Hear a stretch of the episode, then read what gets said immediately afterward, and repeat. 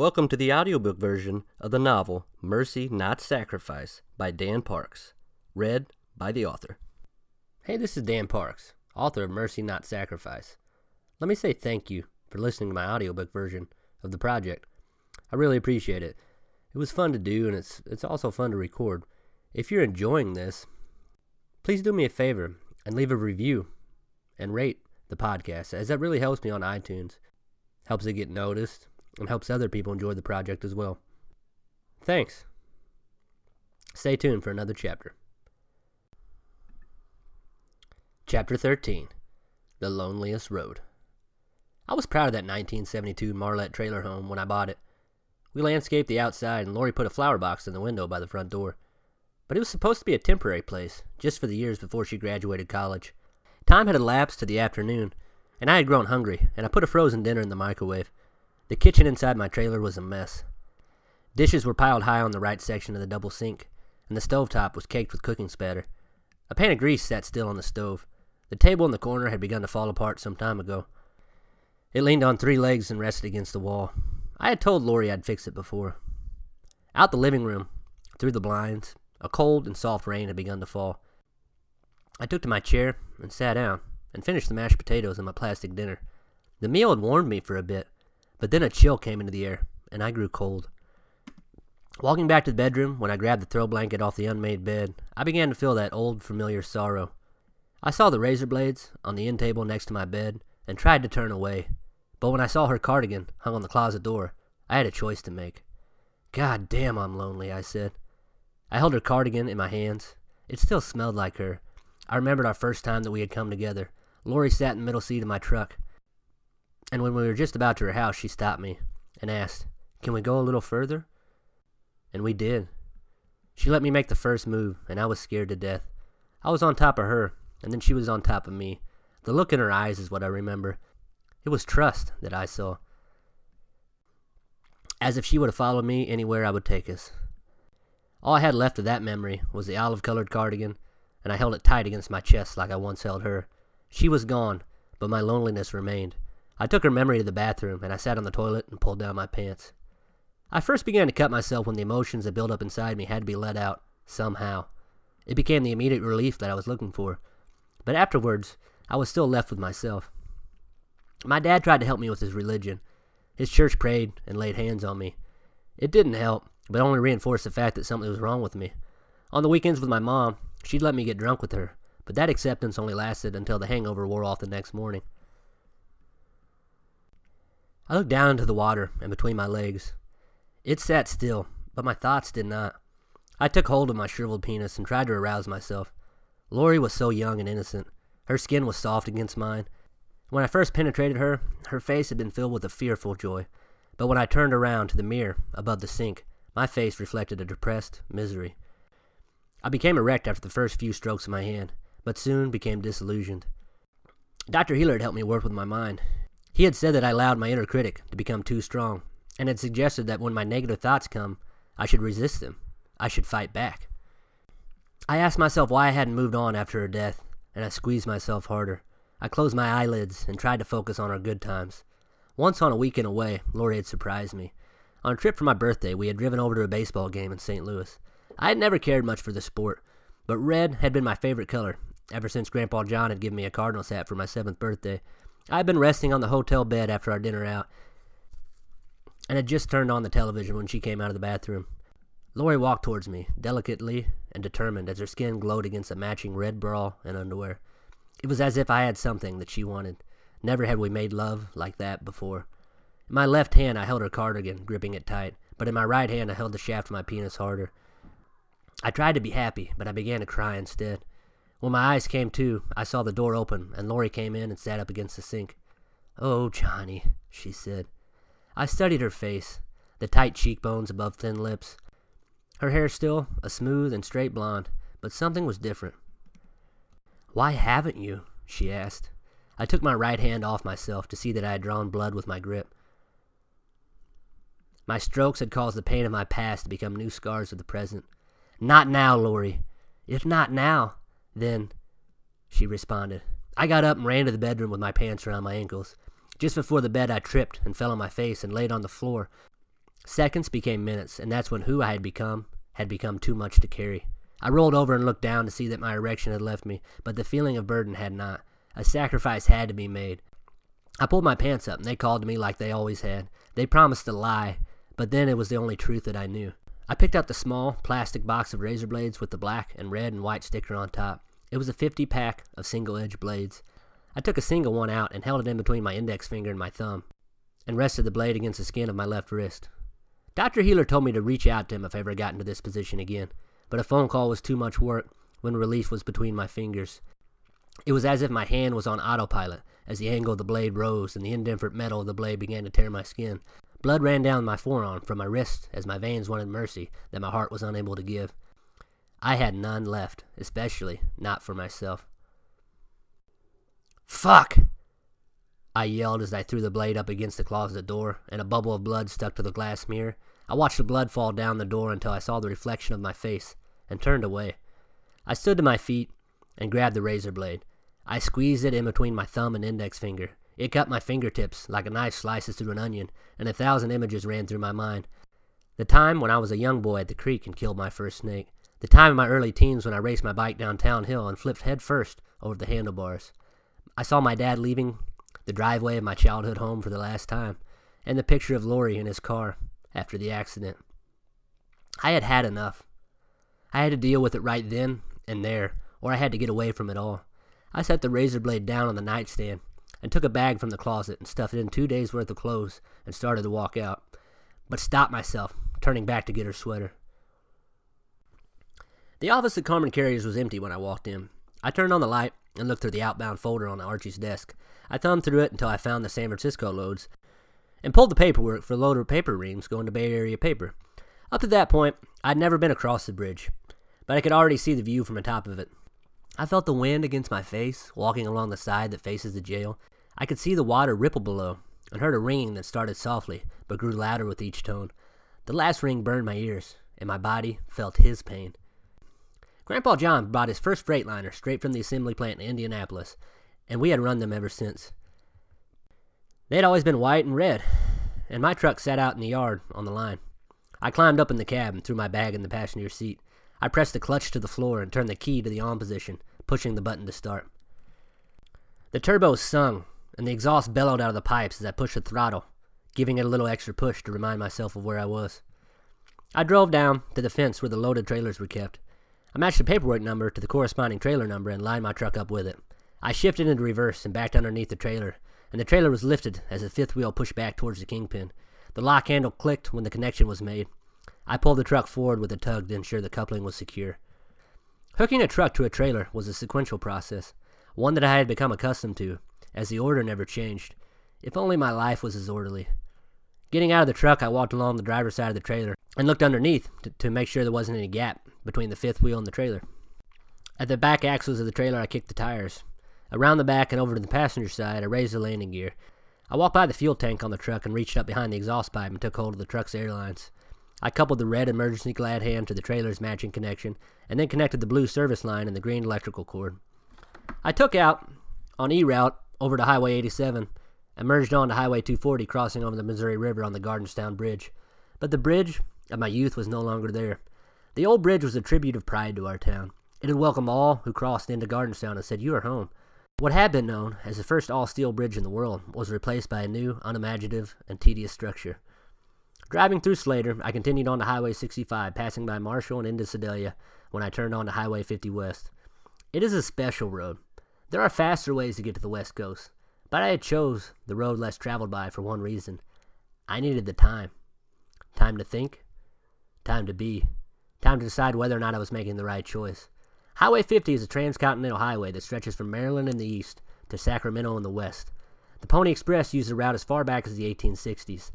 Large, desolate areas paint the canvas of the highway, along with sparse signs of civilization, which give it the nickname of the loneliest road in America. Truck driving is both a gift and a curse to a man.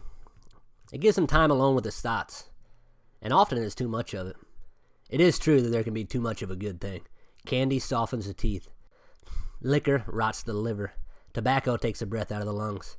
Time mixed with overthinking and miles of open road, make the mind do impossibly evil things. With the wind at my back, I pushed forward. I was alone, and had been since Lori's death, and it ached me. I felt as a glove without a hand to wear it, and I searched for my purpose. The road gave me time to think it all over, but I got stuck on one single thought. What was she doing with him? The accident report filed by the police determined that their destination was unknown. My mind flipped on with rage. Makina Ardennes. I hated his name as it sounded like mayonnaise.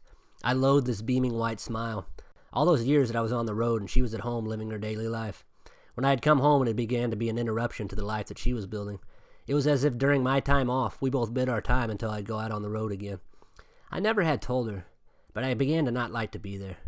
I was only a visitor, and at some point all visits have to end. Night fell as I drove through Independence over into Kansas. I flipped the headlights on and rolled my window down. I needed peace, but it was nowhere to be found. I drove faster, but my thoughts were ahead of me and it hit me through the windshield. Who was my dad to think that after all he had done that he could become a preacher? He taught on love, but he didn't know one thing about giving it. He spoke on parenting from the pupil, but Ian had a mess of a life and I was a depressed, suicidal clutter. He got to sit in his church on the land that Grandpa John gave him and pretend that he was better than the rest of the family. He claimed to be fixed, while I remained broken. I thought about my mom and how selfish she was. She sat in her apartment and drank every day and had no care about who I was becoming. She let Ian and I grow up without a mother. Our relationship ba- balanced on the basis of whether or not I would do things for her. Lori, I didn't know why she couldn't wait on me. What could we have been if I had gotten one more chance? Love between a man and a woman can go cold when not cared for, but can't those same complexities become a beautiful piece of art when that love is brought to life again? I was a lonely man that no longer had anyone to love, as my heart was only capable of pumping blood. Focus, I said, and I breathed in and out. Dr. Healer called them racing thoughts. He taught me that when I lost control of my mind, I was to focus on something positive to bring it back under my control. My thoughts worked independently from my mind, and it drove me in circles, and they wore me down. His recommendation was instead of complaining to myself about how the people in my life didn't live up to my expectations, that I was to be thankful instead. I thought of the one person that I was thankful for. Thank you for Grandpa John, I said. I drove on through the desolate state of Kansas. It is a land good for growing feed crops, and dreams are to be given up on, and I passed miles of both. I had driven all night, as I drove through Newton, the sun was beginning to come up. The light began to shine through the mirrors of the truck, and I watched the sunrise in the reflection. It's when I'm tired that I can finally become happy. It's a time when I can take a break and detach from myself because of the sheer mental exhaustion. My mind began to still, like the river in the morning, as I had finally worn it out. My battle of self ceased as I drove forward. Truckers that drive at night know that the most dangerous time to be on the road is just as the sun begins to rise. It's when the body becomes in a state of confusion. It begins to fight against itself and is unable to determine to be awake or asleep. It's called the time of the second wind, and it can make or break a driver. It can wreck or drive a life. Just in the Hutchinson, Kansas, I saw her in the road about a mile ahead. I had been seeing Lori for some time. She was standing by my bed as I woke up in the morning. I saw her at dusk walking barefoot along the pond behind my trailer. I saw her waiting on me in my pickup as I walked out of my home. But this was more lifelike, more fluid, more real. I could see her long hair blowing in the wind of the plains, her eyes illuminated by the silhouette that was outlined by the rising sun. A cloud of dust came from the gravel alongside the road as I stopped the truck. Once it settled, I saw the person standing there, and I needed to get my eyes checked. It was a man about my height with long shoulder length hair and a dark and patchy beard. His eyes were a bright blue and shone like two suns. I rolled the passenger side window down. Where are you heading? I asked, looking down at the worn and weathered man that had been on the road for a long time. Carson City, he said. Headed that way? I'm going through there, I said. You're welcome to ride along. He got in the truck and put his feet atop an old army bag with a sewed on patch of the Mexican flag. Driving over the road and seeing most of the country, I've learned that our nation is constantly changing. The people in America are different from sea to sea. People in the South tend to be heavier. The West, and its sun, darkens the color of its people, Northern people are hardy and of good natured temperament. People of the East talk quickly and live even faster. America's beauty lies in our differences. Diversity is part of our nature. My name's John, I said, glancing over to my new passenger and winding up the gears of the truck to get back to highway speed. Jesus, he responded. I shook out a cigarette out of the pack and placed one in my mouth. I held the pack over to him in an offer, and he took one. Thanks, Jesus responded. I nodded and said, I've always admired how your culture uses that name for their children, and have always wondered why we don't do it here. Well, he said, there's a difference in my name and the Savior's. The man on the cross in my country is called Jesus Cristo. The way that he said that actually made me uncomfortable. I shifted in my seat as I thought it over. I hadn't had Jesus on my mind in a while. In my head, I knew he was the Savior, but I never said it out loud or even expressed the thought to myself. What exactly did he save me from? I heard people in my dad's church life claim to be saved or born again, but I never understood it. Are you okay? Jesus asked. You look a little, oh, what is it, the word in English? Unsettled. I looked on down the highway and let the cigarette fly from my hand out the window of the truck. I tried to focus on my next thought, per the advice of Dr. Healer. I wanted to seem calm to Jesus, but inside I felt like a prisoner. If only I knew the jailer was myself. It's what you said about your name. The difference between Jesus and Jesus Cristo, I said. The way you said the Savior. It was like you know him as a friend. Jesus reached down to the bag at his feet and unzipped a side pocket, pulling out a small book. This, he said, as he showed me a worn, maroon, softcover Bible, was my grandfather's Bible. He gave it to my father, and he gave it to me. They taught me that you can have no greater friend than Jesus. I needed a friend like the man sitting in the seat next to me. That's a good thing you got a friend. They're hard to come by these days. Do you have many friends? he asked. I used to, I said. But after school, as I've grown older, I lost touch. It's never too late to reconnect, Jesus said. His implication wasn't preachy. He said it like he actually cared about me. Compare that to the judgment of my dad's religion. He'd nag me about getting back into church. It was only a duty to him, an item to be checked off a to do list.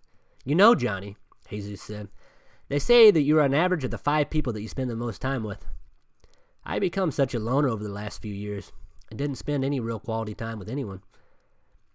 I spend a lot of time reading this Bible, he said as he placed it back into his bag. Matthew, Mark, Luke, John, and sometimes Paul. and he laughed a joyous chuckle. That's my five. Oh, and Jesus Cristo himself. So you're saying that reading a book means that you are spending time with friends? I asked. In a sense, but the experience seems to be unique for everyone, Jesus said. If you hadn't had a chance to try it, the mystery is definitely worth the effort. We sat in silence for some time as I continued driving. Miles went by, and minutes rolled on. I lit another cigarette. As I exhaled the first drag, I asked Jesus, Would you like another one? Please, he responded. Smoking brings a certain camaraderie amongst its partakers. The activity allows two men that don't have any similarities to bond until the last ash falls. Outside an office, a janitor might have a smoke with the vice president, or at the front door of a restaurant, a hostess might light up with the restaurateur. I had had a man once tell me that it took seven minutes to smoke the perfect cigarette. He explained the steps and the state of mind that one should be in, and had been adamant that if his theory was followed, then complete satisfaction would be had. I don't know about that, but I do know that if two people spend seven minutes together, they will begin to realize they are more alike than they are different. Jesus studied the cherry ember on the end of the white paper. He tapped the butt twice with his thumb and ashed out the window of the truck. What brings you out west, Johnny? The cargo, I responded. I hid behind my answer and tried to shift the conversation away from the real reason I was going to San Francisco. How about you? I'm headed to Carson City to find a man, he said. Who? The man that killed my father, Jesus said. I had heard that he's in Carson City, hiding from the cartel. I was careful in the way that I worded my questions after hearing that. I knew that a vengeful man is a dangerous one. But it was different with Jesus. Are you going there to kill him? Jesus laughed a wide grin. You would think, he said, and for a while that was my exact intention. But then I felt something different. I began to have an urging. Towards what? I asked. I can't fully understand it, and still don't have words for the experience that I had, he responded. I had walked with the burden of hate towards him for years. I spent all my money and my energy towards finding him. I wanted him to pay for what he had done, but I never could find him. Then one day, a thought became burned in my mind. I should give him mercy. I grew angry and my tone changed in hearing his response. I could feel my body clenching in defense. Dr. Healer had walked me through an exercise to overcome this, and helped me to be able to have a conversation without changing it into an argument. But I couldn't stop myself. How could you give mercy to the man that killed your father? I've asked myself that same question, he responded.